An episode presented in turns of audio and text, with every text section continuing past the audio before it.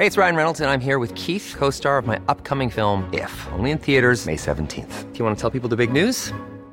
All right, I'll do it. Sign up now and you'll get unlimited for $15 a month in six months of Paramount Plus Essential Plan on us. Mintmobile.com slash switch. Upfront payment of $45 equivalent to $15 per month. Unlimited over 40 gigabytes per month. Face lower speeds. Videos at 480p. Active Mint customers by 531.24 get six months of Paramount Plus Essential Plan. Auto renews after six months. Offer ends May 31st, 2024. Separate Paramount Plus registration required. Terms and conditions apply if rated PG. Burrow's furniture is built for the way you live.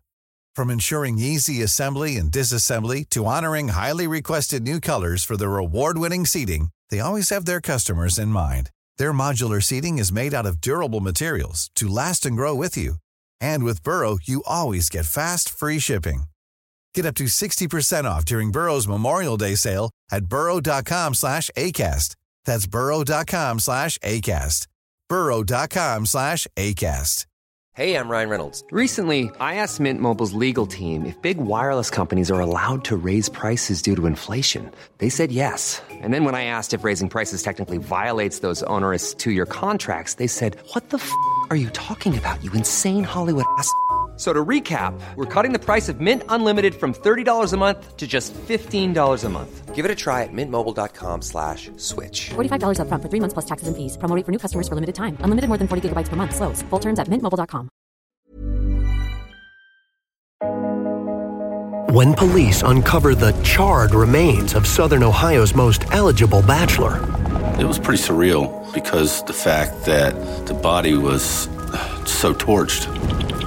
Lifelong residents of the quiet town of Lebanon will have to watch their step. People were freaked out, maybe even looking over their shoulders. The terrified community learns that their small town hides some big secrets. Uh, one of those dark corners you get into when you look into people's lives. Uh, Troy was having an affair. But the man with the darkest secret of all remains in the shadows. We ran out of leads. We didn't have a whole lot else to go on. Until the smoldering body of evidence reveals the smoking gun. That points to the killer. I'm going to get you for this. Rest assured, I'm going to get you. How well do you know your neighbors? What lies behind the white picket fences? Comfortably situated on the outskirts of Cincinnati, Ohio, Lebanon seems worlds apart from its big city neighbor. There's no comparison to Cincinnati. Cincinnati has your gangs, your guns, and your drugs. It's different worlds, but sometimes our worlds cross over. With its quaint stores, whitewashed steeples, and historic sites, Lebanon's small town charm is not lost on anyone who passes down their main street. It's where you go for the Apple Festival, you go get pumpkins in the fall, or you go up to the old stagecoach. But the lifeblood of Lebanon is its citizens. People in Lebanon are middle class, hard-working Americans. Some of them have been there forever. After graduating from nearby Deer Park High School, all American Golden Boy Troy Temar knows there is no other place he'd rather live than in Ohio. Like most other Midwestern boys growing up, Troy is the apple of his mother's eye. And he had many, many friends. He was a homecoming king. He played football. He was the senior captain. And we were very proud of that. But Troy is not your typical big man on campus. His generous spirit and kindness outshine his mere physical accomplishments. He was very, very sincere. If he met you once and then the next time he saw you, he'd give you a hug and say, How you doing? When he asked how you're doing, he really meant, How are you? There are many possible roads to success for this golden boy. But Troy decides to follow his passion building things. When Troy goes off to college, he lays the foundation for a career in construction. When Troy was in college up in Delaware, Ohio, he was a project manager. And I was amazed that this company would trust him at such a young age. After he graduates from college, Troy lands a job in construction. He was been a project manager for a while, and he thought, well, if I have to do the bidding and all this other stuff, I might as well form my own company and be my own boss. In 1995, Troy starts Temar Construction, and his first hire is older brother Jimmy. Before long, business is booming. Things are looking bright for Troy Temar. That is, until the morning of July 4th, 1999, when the residents of Lebanon awake to fireworks of a whole different sort. 15 year veteran Deputy Roger Barnes is nearing the end of an uneventful graveyard shift. It was a slow, slow night, you know. I was working midnights on road patrol at the time. At about 4 in the morning, his radio crackles to life. Passerby drove on Mesa Morrow Road and observed the vehicle burning and called 911. The flames from the wreckage soar 40 feet high. With the flames as high as they were, uh, the fire should have only been burning five, ten minutes before it was dispatched.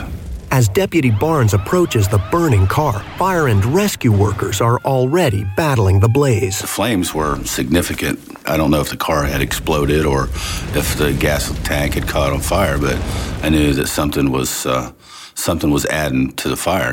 After dousing the flames, firefighters make a bizarre discovery. One of the fire units came up to me and said that there was a deer carcass in the trunk. As Deputy Barnes takes a closer look, he finds that things aren't quite as they appear to be. I realized that it was it was a human, it was a deceased human being in the trunk. The body is charred beyond recognition. It was pretty surreal because the fact that the body was so torched, you know, the, the skin had had peeled and burned. It's uh, something that's been ingrained in my mind ever since. My first thought was, oh crap, we have a crime scene. Officer Barnes still has no idea who is in the trunk or how he got there. But something tells him it was no accident.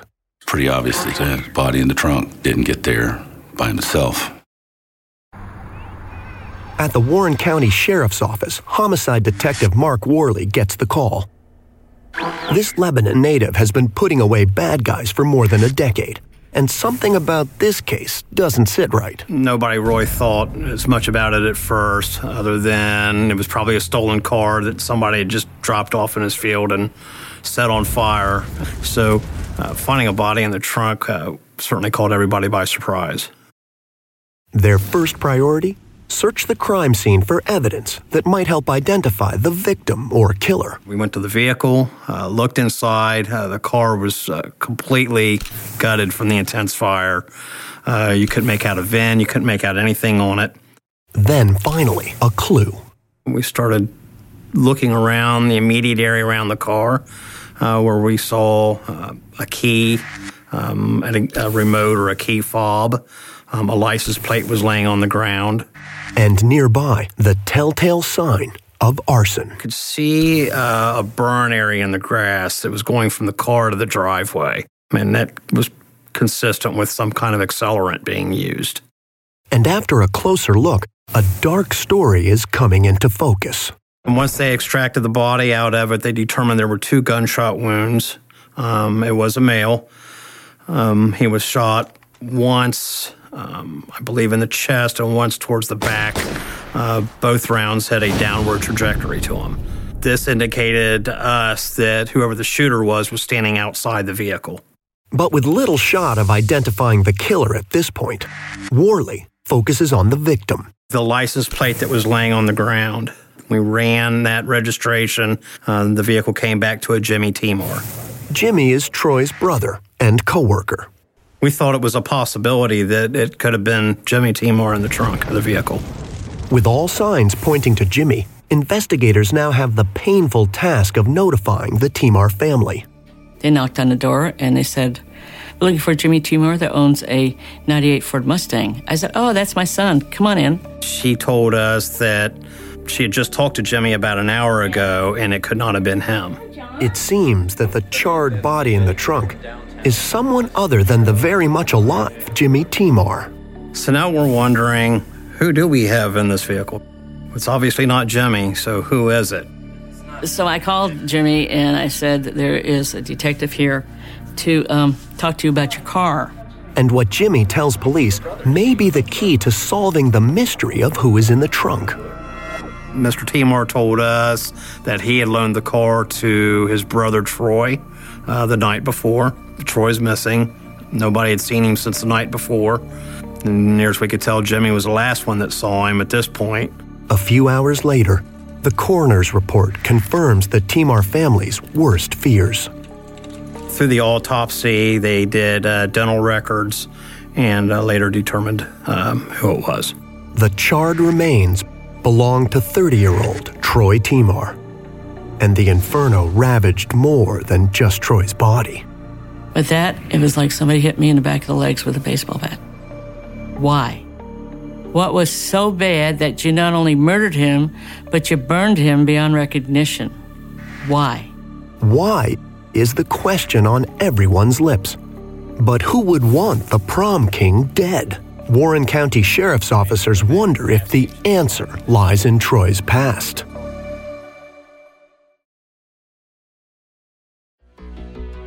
From the antique stores on Main Street to the construction sites on the outskirts of Lebanon, Ohio, the brutal murder of Troy Temar 48 hours earlier is the talk of the town. Reporter Deborah Dixon is the face of the local news. And she knows that Troy's death is far more than another top story. It is not something that happens in that community, and it didn't make sense. People were terrified. Three days after Troy's death, the entire town turns out to mourn the loss of a local legend. Troy represented a community. He was loved there. I don't know many people who have so many friends from high school uh, that they keep hanging out with. But that's what Troy did. Troy's death is a head scratcher for Detective Mark Worley. Who would want to kill a man everyone admired and loved? He was well liked by his friends, he was close with his family. There was no uh, immediate hostilities that we found uh, anybody had towards him.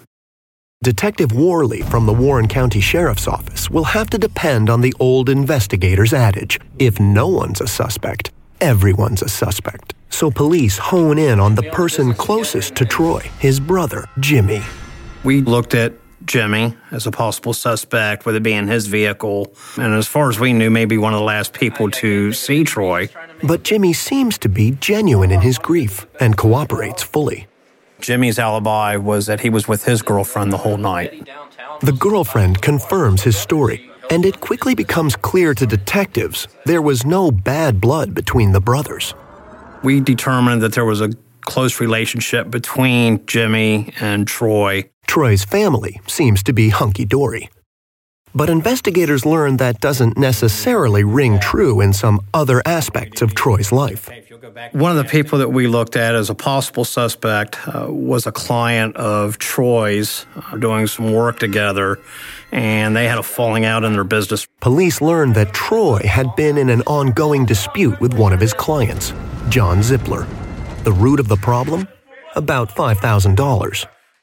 We've learned over a period of time that financial crises are often motives for one party killing another. So we had to look at this real closely to determine um, how things were settled between them and where this client was at the time of the murder. Detectives pay Zippler a visit. He claims that his deal with Troy went sour over the construction of a new house. There was hard feelings between them. The client didn't like Troy's work. The unsatisfied Zippler refused to pay Troy. Troy, in turn, took Zippler to court. We spoke to uh, the attorneys that were involved. Uh, the lawsuit was settled amicably. Zippler claims to have been out of town the night of the murder.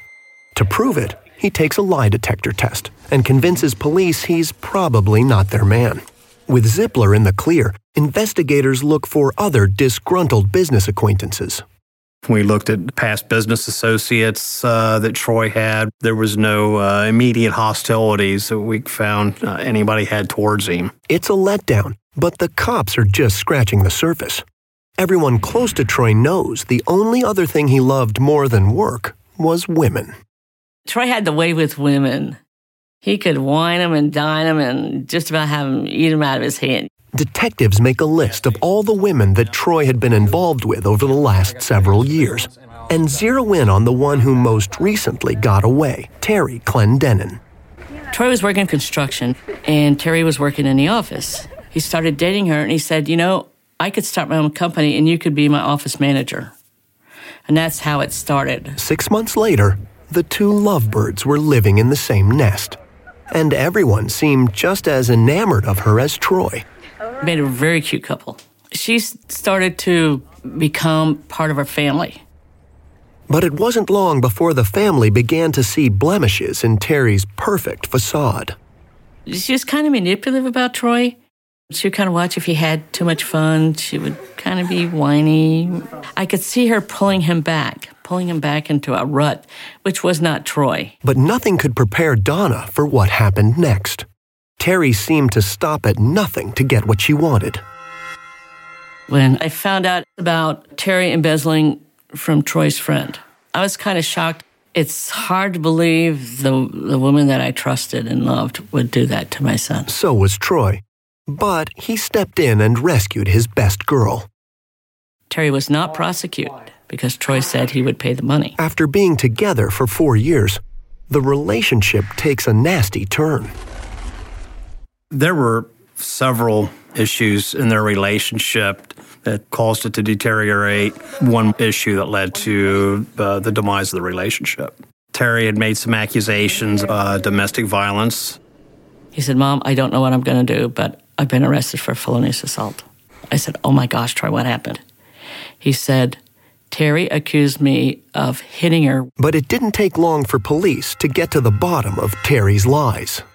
It was determined that she had poked herself uh, to where she had drawn blood and said she'd been thrown down the stairs. She'd filed a false police report. Troy was exonerated of the charge.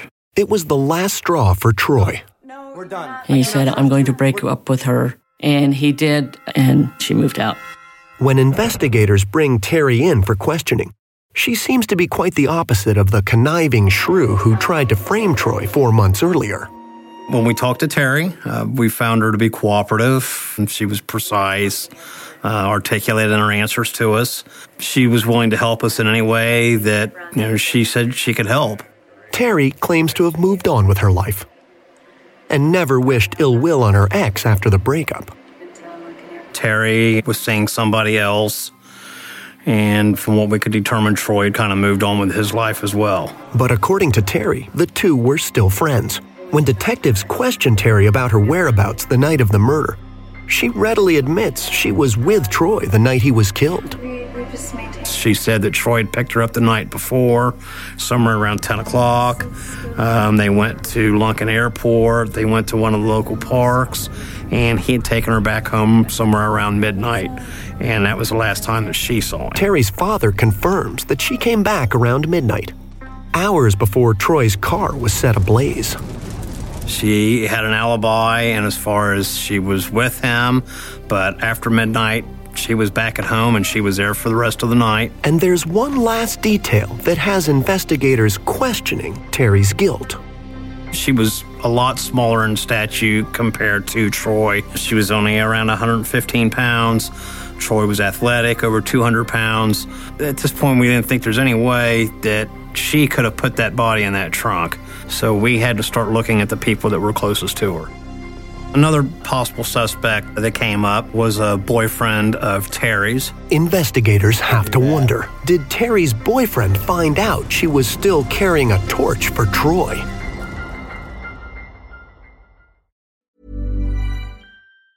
When you're ready to pop the question, the last thing you want to do is second guess the ring. At Bluenile.com, you can design a one of a kind ring with the ease and convenience of shopping online. Choose your diamond and setting. When you find the one, you'll get it delivered right to your door. Go to Bluenile.com and use promo code LISTEN to get $50 off your purchase of $500 or more. That's code LISTEN at Bluenile.com for $50 off your purchase. Bluenile.com code LISTEN. Planning for your next trip? Elevate your travel style with Quince. Quince has all the jet setting essentials you'll want for your next getaway, like European linen, premium luggage options, buttery soft Italian leather bags, and so much more. And it's all priced at 50 to 80% less than similar brands. Plus, Quince only works with factories that use safe and ethical manufacturing practices. Pack your bags with high-quality essentials you'll be wearing for vacations to come with Quince. Go to quince.com slash trip for free shipping and 365-day returns. Hey, it's Ryan Reynolds, and I'm here with Keith, co star of my upcoming film, If, only in theaters, May 17th. Do you want to tell people the big news? All right, I'll do it. Sign up now and you'll get unlimited for $15 a month and six months of Paramount Plus Essential Plan on us. Mintmobile.com slash switch. Upfront payment of $45 equivalent to $15 per month. Unlimited over 40 gigabytes per month. Face lower speeds. Videos at 480p. Active Mint customers by 531.24 get six months of Paramount Plus Essential Plan. Auto renews after six months. Offer ends May 31st, 2024. Separate Paramount Plus registration required. Terms and conditions apply if rated PG. Hey, it's Janice from Warner Brothers Discovery. Have you ever heard the expression, perfect is the enemy of good? I think about that a lot, especially when it comes to my body and health, because perfect does not exist. It's a total trap. Noom isn't into this perfection thing either. Its unique approach is tailored to each person's psychology and biology. From coaching to recipes, Noom's app provides personalized information to help you on your journey, no one else's journey. I also think it's great that Noom doesn't restrict what you can eat and it doesn't shame you for treating yourself. And treat yourself, you should. What's more, Noom's approach is grounded in science. They've even published more than 30 peer reviewed scientific articles about how they work. To date, Noom has helped more than 5.2 million people lose weight by helping them build new habits for a healthier lifestyle. So why not give it a try? Stay focused on what's important to you with Noom's psychology and biology based approach. Sign up for your trial today at Noom.com. That's N O O M.com. And check out Noom's first ever cookbook, The Noom Kitchen, for 100 healthy and delicious recipes to promote better living. Available to buy now wherever books are sold.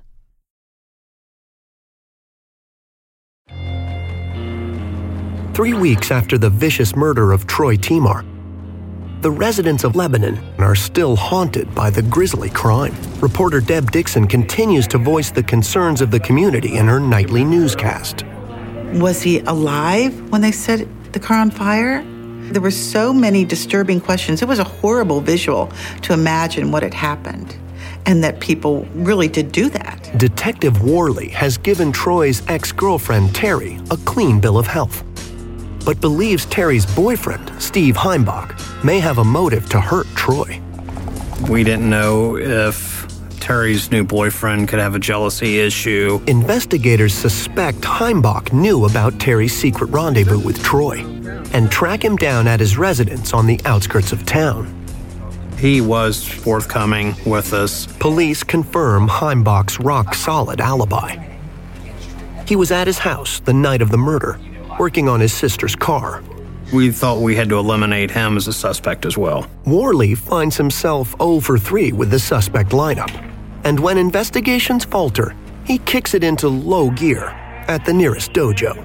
I run a local uh, Muay Thai kickboxing class at uh, our YMCA. It's a place you can go to kick the aggravation of an exhausting investigation. It's really high impact cardiovascular. It's fun and it's just a great way to get the stress out. You know, when you've had some pretty pretty challenging days. And the challenging days have just begun in the Temar investigation. Back at the police department, Detective Worley shows no mercy, and he quickly takes aim at Terry Clendenin's brother, Eric Horline. We thought Terry and Eric having a fairly close relationship. We didn't know if her brother could have done something to Troy Police question Eric Horline to see what he knows about the death of Troy Temar. We made several attempts to talk to Eric. We didn't have enough to really bring him in. He basically kind of fell by the wayside, if you will, as far as being uh, involved in it. Detectives speak to Eric's employers, who verify his alibi. Eric might be an overprotective brother, but doesn't seem like a killer we were able to eliminate him as a possible suspect as well. Troy's busy social life uncovers many possible suspects, but all of them provide credible alibis and pass polygraphs. And with no DNA at the scene to compare to the perps, their investigation grinds to a halt. It's frustrating to see a case hang around that long, especially a homicide. For Troy's mom, Donna, it's distressing news. I was looking for answers it's very frustrating to know that there is somebody out that killed killed my son. Nine months after Troy Temar's death, his brutal murder remains unsolved. We ran out of leads. We didn't have a whole lot else to go on. We don't like to leave any case unsolved, especially a homicide. You've got family involved and they're entitled to the closure. So it did it did eat at the investigators. The Temar case goes cold for five long years. The case was routinely looked at for new leads to possibly develop until we were able to finally get enough evidence. Then, the arrival of Detective John Newsom to the Warren County Sheriff's Office in 2001 jumpstarts the investigation. I came from a homicide background in Cincinnati Police Division. A 30 year veteran of the force, Detective Newsom is a thorough investigator with a penchant for solving cold cases. And after I was here a year or so, the former sheriff came to me and he says, You know, I'd really like to tap in to your background as an investigator and specifically as a homicide investigator and uh, look at a, a couple of cold cases that were never solved and started with the uh, Troy Temar homicide. And after familiarizing himself with the files, Detective Newsom has a good feeling about this one. Well, after I read the case, I really felt the case was solvable. Uh, there are solvability factors in this case. Uh, I don't think were exploited in the first investigation. First up, Detective Newsom wants to learn as much as he can about Troy Temar. I had to bring Troy back to life. I never got to meet him. So you had to give a face to him, and you had to get a personality and who he was to try to understand what may led him to that point on July 4th, 1999, when he got killed. So you do that with talking to friends and family. But after speaking with those closest to Troy, Newsom's no closer to burying this case than the original investigators. Athletic, gregarious, uh, hard worker and pretty interesting guy. Ladies' man, loved his family, uh, cherished his relationship with his friends. It was hard to find somebody that really didn't like Troy. Detective Newsom makes a promise to Troy's mom. Donna, I'm going to look at this. I'm going to put my heart and soul into it, and I'm going to try to solve this case. I'm just not going to give it lip service. I'm trying to solve this case. And after thoroughly reviewing the details of the crime scene, Detective Newsom starts to get a picture of what might have happened the night Troy was killed. They found the keys and the key fob from the car at different locations, uh, which indicated to me, in, in, uh, in my experience, there was probably a struggle or a possibly a struggle over the keys where somebody pulls the keys, somebody pulls the key fob, and they separate. And if you've got a struggle over the keys, that's probably not a stranger. That's probably someone you know. And Detective Newsom has a short list of persons of interest that have come to light since the original investigation in 1999. The first is a man named Jake Whitney, whom Troy worked for before he started his own company. Troy looked like he didn't leave there under very good terms. Whitney is surprised to see police at his doorstep, but chats with the detectives anyway. The owner of the construction company thought a lot of Troy and didn't want Troy to leave and uh, just was kind of resistant to that. But it turned out to be at the end uh, an amicable split, and he was eliminated as a suspect. It's a setback, but far from a crushing blow. Newsom's other area of interest is Troy's extracurricular love life. The local Romeo was quite the charmer of women, both single and attached. One of the areas that I had to look into uh, one of those dark corners you get into when you look into people's lives. And Troy was having an affair with a married woman, uh, Mary Jobs. In the months preceding his death, it seems while remodeling Mrs. Jobs' home, Troy serviced his client in more ways than one. The two had a torrid three month affair. It's a troubling detail, and detectives have to wonder did the betrayed husband extinguish the flames of passion by striking back at Troy?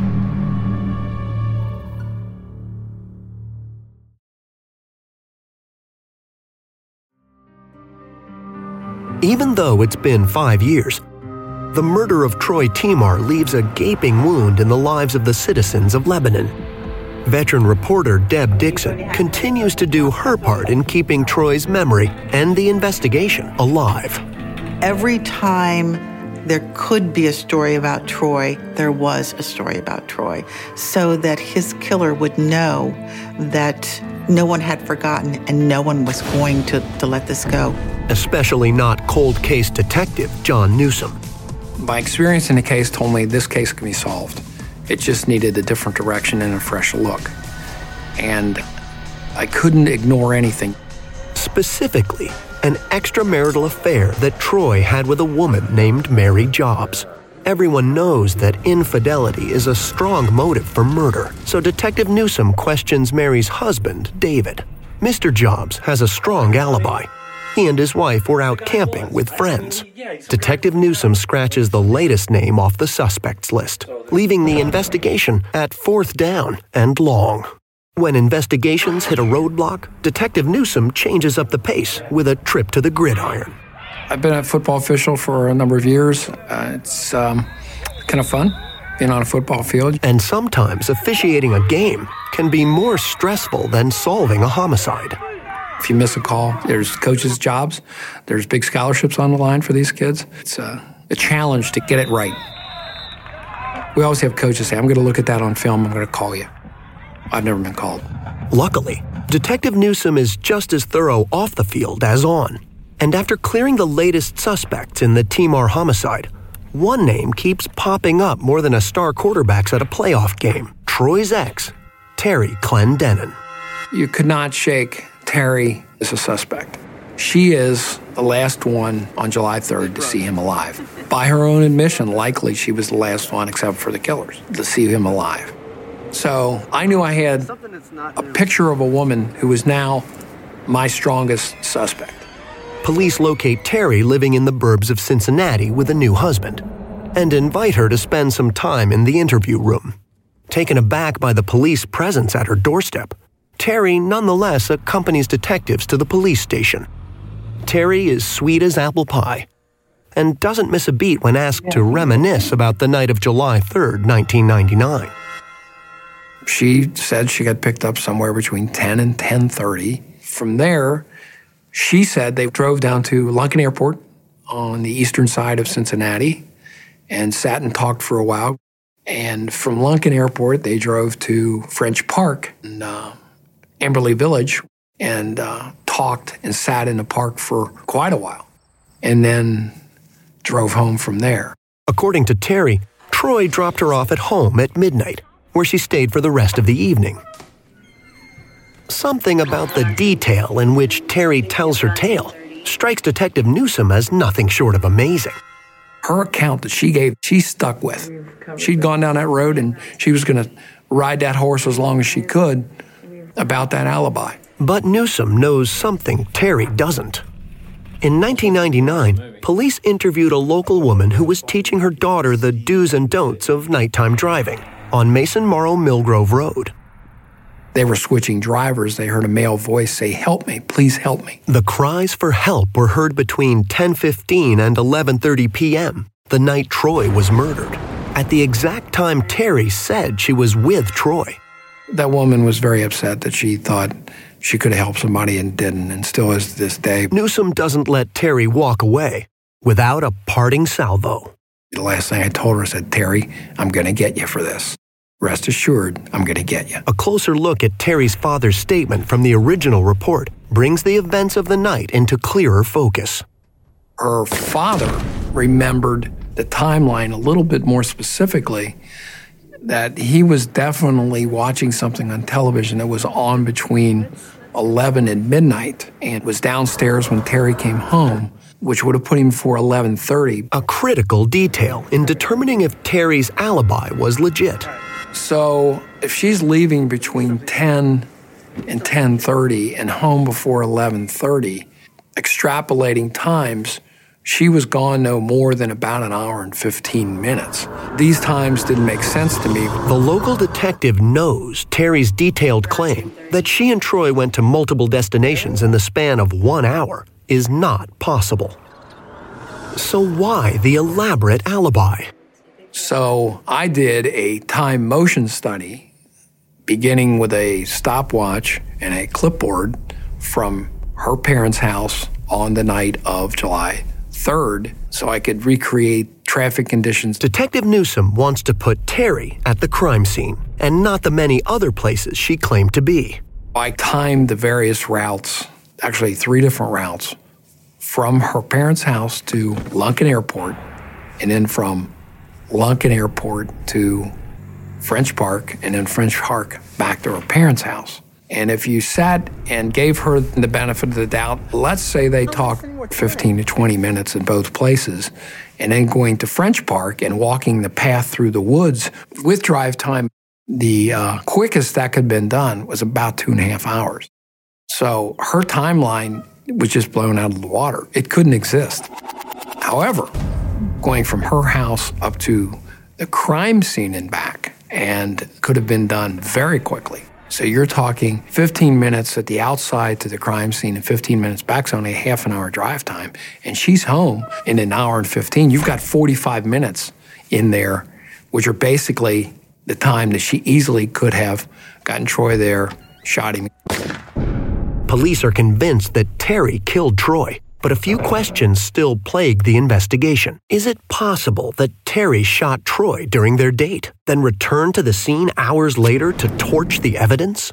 The call came out to the fire department about 10 after 4 in the morning. Troy was dead before the fire was started. And how did the petite Terry get Troy's body into the trunk of the car? She was frail. She wasn't very big. Troy's dead weight at 190 pounds, picking him up. There's no physical way she could have lifted that body and put it in the trunk. Luckily, what Detective Newsom learns next might be the answer to both of those questions and a motive to boot.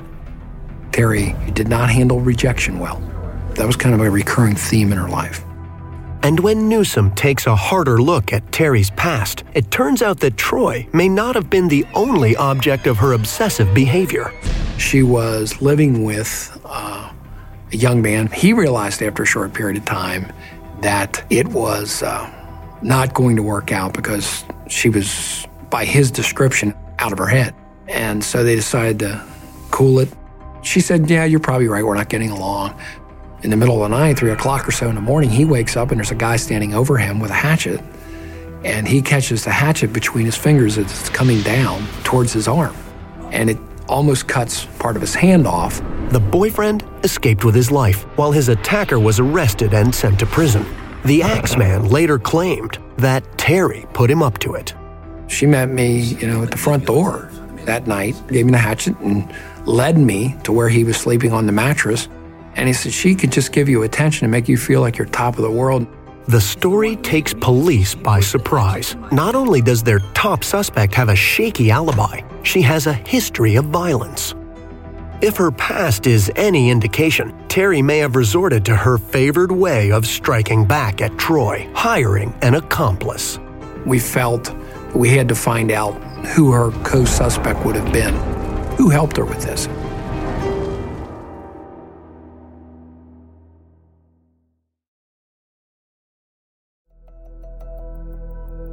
Six years after the murder of Troy Temar, Warren County's finest are finally closing in on the killer. Police are convinced that Troy's ex, Terry Clendenin, killed him in a jealous rage and had an accomplice to help her cover up the crime. Terry was a good looking woman and had the power of manipulation over people. But who would be so enamored of Terry that they would do her evil bidding in 1999? Detective John Newsom sets his sights on the man closest to Terry at the time, her boyfriend, Steve Heimbach. Well, Steve and Terry had been going out over a period of months. So we thought that Steve may or he may not kill Troy, maybe helped her with it. Detective Newsom decides to bring Heimbach in for questioning. And despite a local address, it's suspiciously hard to track the hardworking mechanic down. He was kind of elusive, did not want to talk to me at first. So he actually piqued my curiosity until the point where I was showing up on his door and knocking on his door and saying, you know, sooner or later you need to talk to me or I will take other measures to get, you know, force you to talk. But before push comes to shove, Heimbach agrees to an interview with Detective Newsom. Heimbach's annoyed and sticks to his earlier story of being at home, working on his sister's car when the murder occurred. He had a decent alibi for the night of Troy's murder. Not a, a airtight, but pretty good, uh, one that uh, was very plausible in my mind. We were able to confirm that yes, he had to work on his sister's car. Yes, it had been worked on. And to be absolutely certain he isn't lying, police ask Heimbach to put his money where his mouth is. And he passed the polygraph that what he was telling us was true. So there was no reason to think he was involved. So I felt relatively secure that that part of the investigation was off the table. Having eliminated Terry's ex boyfriend, detectives turn their attention to the only other accomplice they think Terry could have manipulated at the time. The person who was still strongly on the radar was her brother, Eric Horline. Terry was, is an intelligent young woman, and she was, by all indications, able to influence Eric in various areas. The earlier investigation had verified Eric Horline's alibi. He was at work around midnight on the night of the murder. But Detective Newsom is now armed with a timeline and is itching to have another go at Eric. Ever since Troy Temar's murder, Eric's life has been in shambles. He had trouble with marriages and kids and finances. And numerous run ins with the law. Terry's brother Eric had been convicted of grand theft and then some time in jail. I was able to contact the probation officer and find out when he visited the probation officer. When I found out when he was going to be for his next visit, I went with a prosecutor's investigator to that location. Caught off guard, Eric Horline agrees to speak with Detective Newsom. Body language showed me he was pretty fluid early in the interview. When we started talking about Troy's death, and then he started closing up a little bit. Detective Newsom eases off a bit. This is where the case gets hot. I looked at him and I said, Your life has not been the same and it's not been right since this happened, has it? It's been turmoil. You need to, to let this go. And he said, Give me a minute. need a minute. And he put his hands down on his knees and he looked between his legs. And I knew that I was going to get the story. I was very confident at that point he was going to tell me the truth. And I reached in, I touched him on his shoulder, and he looked up and said, I didn't shoot him. Eric spills the beans about his role in Troy Temar's murder. He laid out his involvement with Terry that night. As the story goes, Eric was at work when Terry called him around 11 p.m., needing a ride home. When he arrived at the scene, Troy was dead. He told me where it was, he told me how the car was parked, he told me how Troy was laying in the grass. Detective Newsom asks Eric where he thinks Terry might have got the gun. He says, uh, about a few months before the murder, I was helping a friend move, and he had a gun and he never used it, and I figured he wouldn't be missing it, so I took it. And he says, it was a Glock 40 caliber, and she said she wanted a gun, she wanted to scare somebody. The bullet shells found at the scene came from a Glock 40 caliber gun. According to Eric, Terry disposed of the gun in a gas station dumpster near the crime scene six years prior.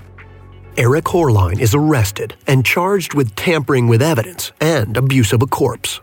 Eric is the one who just did what he was told and did what he was asked to do.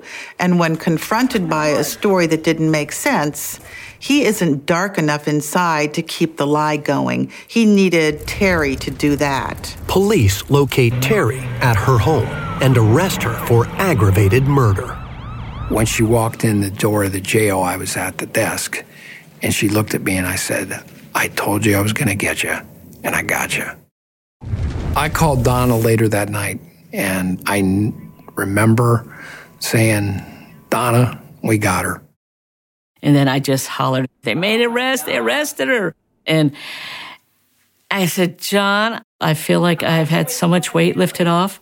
And I don't even know if I told him I loved him, but I did. In spite of the undeniable evidence against her, Terry seems unperturbed and maintains her innocence during the trial. Terry's statement in court was I'm sorry. If I did this, I don't remember. And I have mental problems. But the gruesome facts of the vicious murder still come to light. Terry couldn't stand when the good looking, popular guy didn't want to have anything to do with her anymore. If I can't have you, nobody can. I believe that's why Terry killed Troy. And she put her plan into action on the night of July 3rd, 1999. I think she called him and threatened suicide or something had to get him out of the house that night. Troy picks her up. They go out. They go to Mason Morrow Road outside of South Lebanon. Troy and Terry get in an argument like so many times before, only this time, Terry has a gun. I think she surprised him with it, was standing outside his door when he got out. Troy was shot as he was getting out of the car. With no one else to turn to, Terry calls her brother, Eric, at work. Was somewhat frantic that she and Troy had gotten into a fight and an argument, and she shot Troy. Eric picks up Terry from the crime scene and takes her home around 11:30 p.m. to establish her alibi. The two return to the crime scene between 3 and 4 a.m. with gasoline. They put the body in the trunk, douse the car with gasoline, make a trail to the driveway, set it on fire.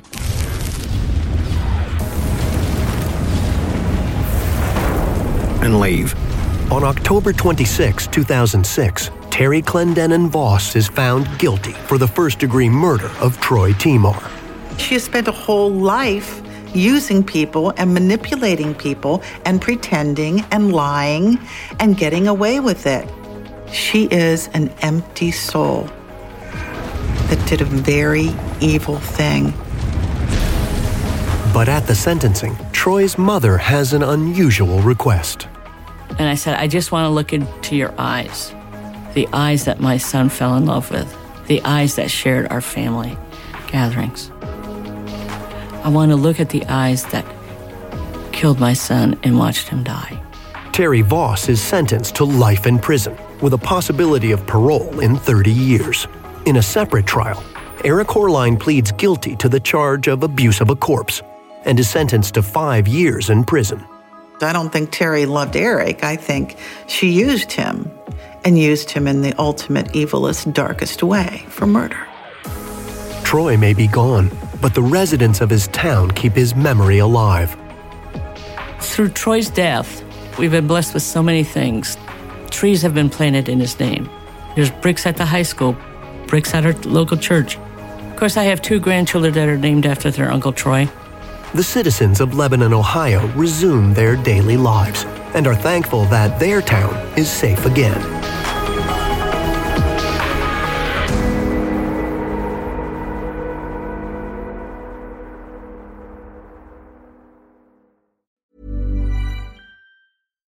When we're on a budget, we still deserve nice things.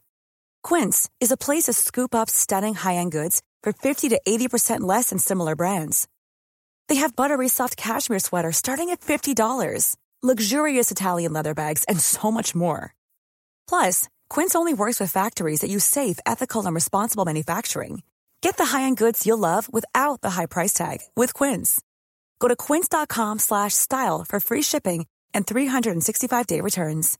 Hey, it's Paige DeSorbo from Giggly Squad. High quality fashion without the price tag. Say hello to Quince.